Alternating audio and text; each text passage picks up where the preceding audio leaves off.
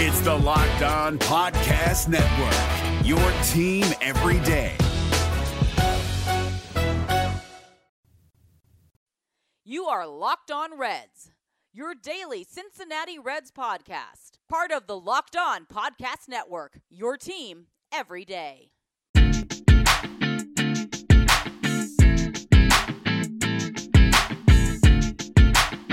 What's up, Reds fans? My name is Jeff Carr, and you are locked on Reds. And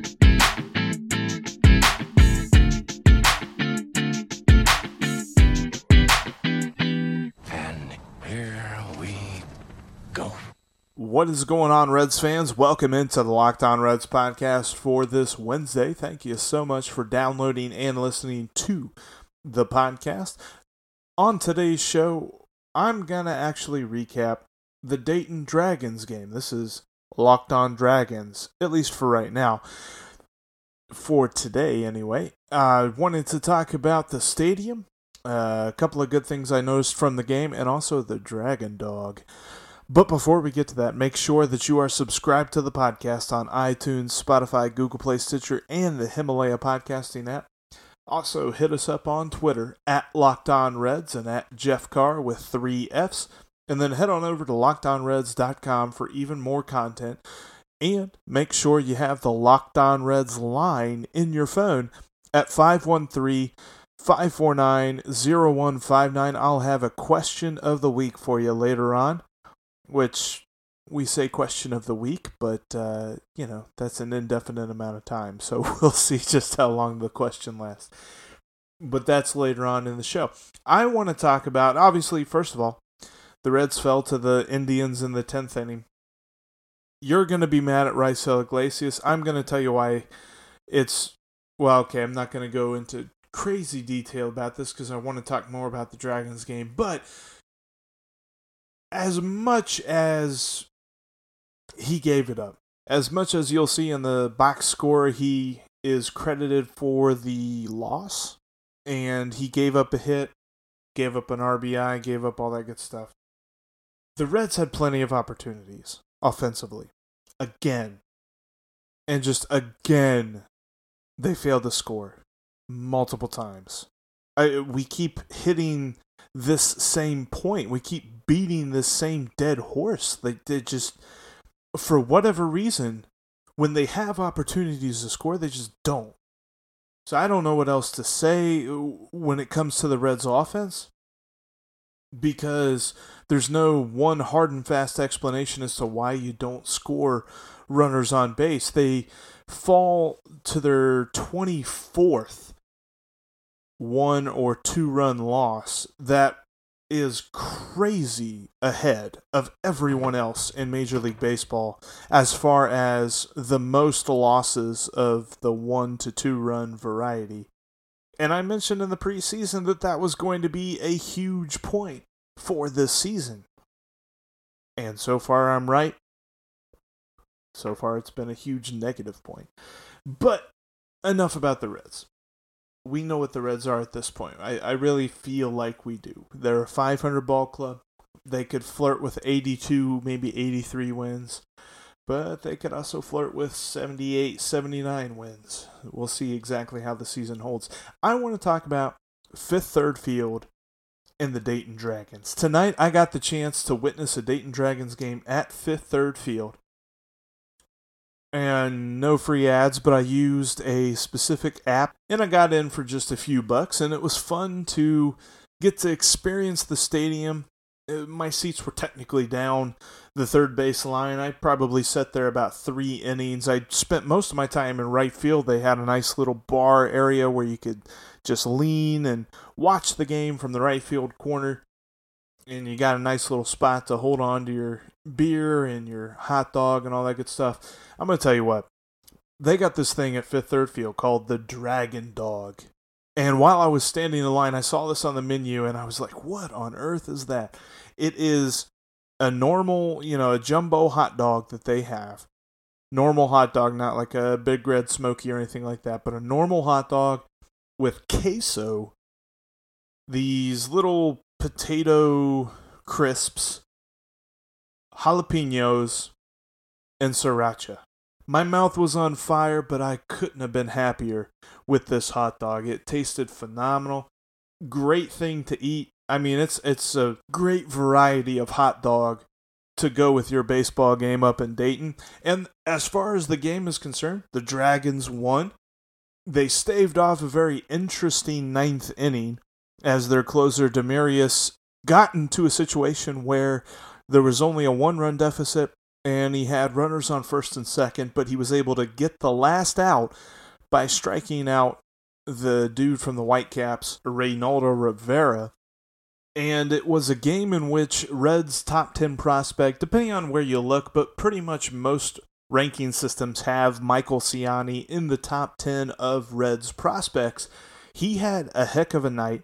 He went four for four at the plate with four singles. He even got a steal, an RBI, and a run.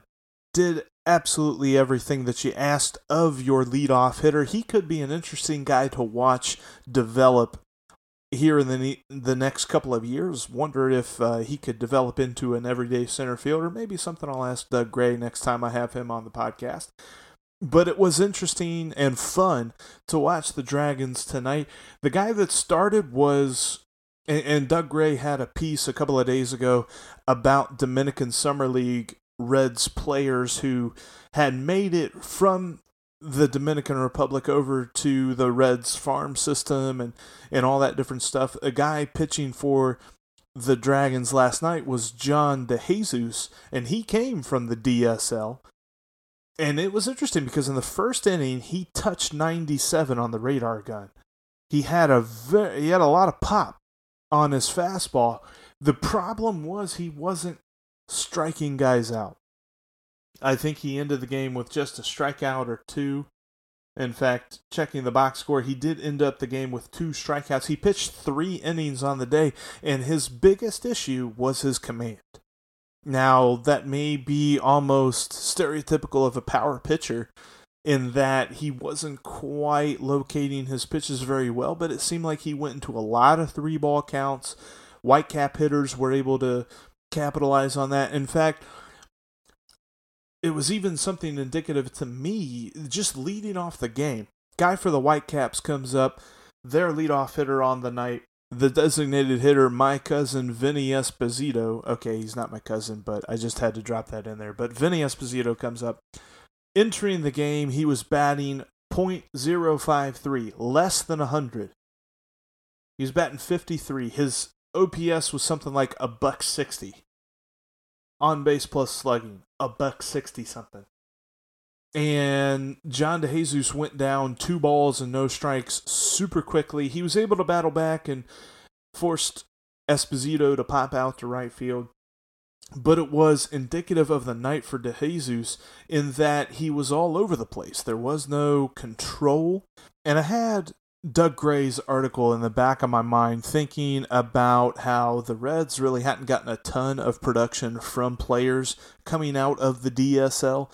The best two players that the Reds have seen have been Wandy Peralta and a guy that didn't make it to the major leagues as a Red in Ronald Torreyes.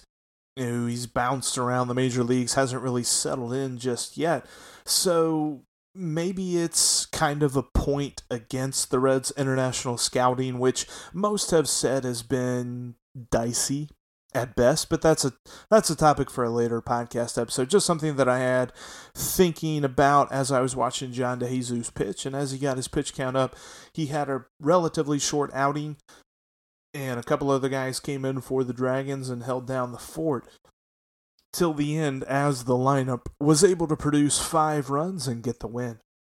We're going to talk about the Reds and Indians game here on Tuesday. I know I just mentioned that, you know, I wasn't going to talk about it, but we're, we'll take a look at it here after the break.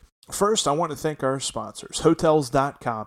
Are you tired of hate liking your friend's vacation? Did you see your buddy at the beach? Did you see your girlfriend at the pool? Well, I got a solution. Go to hotels.com. Hotels.com has great rates and a reward system for your travel. That's right. Do you want to travel and get rewarded for it? Go over to hotels.com. Also, I want to thank Blue Chew for sponsoring today's episode. Blue Chew is the first chewable with the same active ingredient as Viagra and Cialis, and it's got a great way, a great discreet way to get Blue Chew to your door. All you have to do is go to bluechew.com. You place your order online. There's no awkward in office doctor visits. There's just a couple of questions that they have you answer. And through today's promo, you can put in the code MLB, like Major League Baseball, and you get your free your first order for free. You just pay $5 in shipping. That's bluechew.com. B L U E chew.com. Enter promo code MLB. Blue Chew is the better, cheaper, faster choice, and we thank them for sponsoring today's podcast. We're driven by the search for better, but when it comes to hiring, the best way to search for a candidate isn't to search at all. Don't search, match with Indeed. 93% of employers agree Indeed delivers the highest quality matches compared to other job sites, according to a recent Indeed survey. And listeners of this show will get a $75 sponsored job credit to get your jobs more visibility at Indeed.com slash podcast. Just go to Indeed.com slash podcast right now and support our show by saying you heard about Indeed on this podcast. Indeed.com slash podcast. Terms and conditions apply. Need to hire? You need Indeed. Thank you so much for listening to the Locked On Reds podcast on this Wednesday. Quick note the Reds were able to sign Nick Lodolo yesterday, and now we wait to see if they can get Rece Hinds, their second round pick, signed. And then, as Keith Law had stated on Mo Egger's show a couple of days ago, that the Reds had killed it with the draft. They did very well and as long as they can get everybody signed, it will be a phenomenal draft class, as you know, as uh, according to evaluators. So we'll see just how well the Reds did here in the coming years, and like Doug Gray said, Nick Lodolo figures to be a guy that's up in the next couple of years to the major leagues. So we'll see just how good he is. It's nice to see that he was able to sign with the Reds after they drafted him number seven overall now let's let's talk just for a brief moment about Tuesday night's game because I mentioned that the offense being anemic was a problem. It was nice, however, to see Luis Castillo pitching well. I know that the Indians' offense has been a bit of a struggle as of late, but he was able to keep them down they didn't have a bounce back, sort of find their legs kind of day against Castillo. And he even had that inning where he got the bases loaded and had to pitch with ever with all the ducks in the pond for the rest of the inning. I believe they were loaded with one out, and he was able to get out of it without giving up a single run in the sixth inning. That's just the kind of quality that you get whenever Luis Castillo is on the mound. And then, of course, Michael Lorenzen and David Hernandez, especially, pitched an amazing relief. And uh, Iglesias giving up the run and all that stuff, that kind of sucks. But that ends a streak of 12 scoreless appearances for Iglesias. It's not as if he's constantly doing this each and every night he's just been called upon to pitch in situations where the Reds are either tied or there's just a one run lead, very small margin for error. And then, especially tonight, whenever they decided to walk Francisco Lindor to load the bases, I understand not wanting to pitch to the Indians' best hitter. But Chris Welsh had a interesting stat on tonight's broadcast, and that was that the Houston Astros, who we you can pretty much tell that the Astros are one of the best teams in baseball. You don't have to have watched an Astros game to know that. They are one of, if not the best team in baseball. Statistically, they have not issued an intentional walk this season. And they especially haven't walked the bases loaded intentionally because their pitching coaches believe in giving their pitchers a little bit of a margin for error, uh, able to pitch around them. And who knows? it's easy to second guess and hindsight's 2020 and all that stuff. But if you give Iglesias the ability to pitch around him as opposed to just issuing that intentional walk and closing up the only open base that he had, who knows? I mean, it may have been different, it may not have been. But all in all, it was a night that, again, frustrating from the offensive side of things. The Reds had 13 base runners and managed to score one run. That is unacceptable and not something if if they hope to make a run, if they look to flip that 1 and 8 start on its head and do their own run of 8 and 1 or even better than that, you can't do that. There there is absolutely no room for games in which you get 13 base runners and 12 of them don't score. Just can't do that. Anyway, that's going to do it for us here on the Wednesday edition of the podcast. Thank you so much for downloading and listening to today's episode. On tomorrow's podcast, I'm going to wrap up the series between the Indians and the Reds, this short two game series, the first half of the Ohio Cup, a tradition unlike any other. And we'll talk about the upcoming series with the Texas Rangers make sure that you are subscribed to the podcast. That's the best way to get each and every episode automatically added to your podcasting queue on iTunes, Spotify, Google Play, Stitcher, and the Himalaya Podcasting Hub. Hit us up on Twitter at Locked On Reds and at Jeff Carr with three F's. And then head on over to lockedonreds.com for even more content. And now, the moment you've all been waiting for, the question of the day for the Locked On Reds line give us a call 513 549 0159. I've got a simple question, but I figure it's going to elicit a lot of different responses, and that is this Do you believe David Bell has done a good job in this, his first year ever as a major league manager? and tell me why you believe yes or no or whatever you believe about David Bell's performance because I personally, I've mentioned it before, I love what David Bell has brought to the table. I know he's made some decisions here or there, but every manager makes those decisions here or there and gets criticized for them. Overall, I think he's done a great job up to this point. It's been a small sample size as a manager. As I mentioned, his first year ever in the major leagues as a manager, but I want to hear from you. 513 549 0159 do you believe David Bell has done a good job up to this point in his first year as a major league manager? We're going to end the podcast with that. Thanks so much for listening. My name is Jeff Carr. This is the Locked On Reds podcast, and I will talk to you guys tomorrow. Hey, Prime members, you can listen to this Locked On podcast ad free on Amazon Music. Download the Amazon Music app today.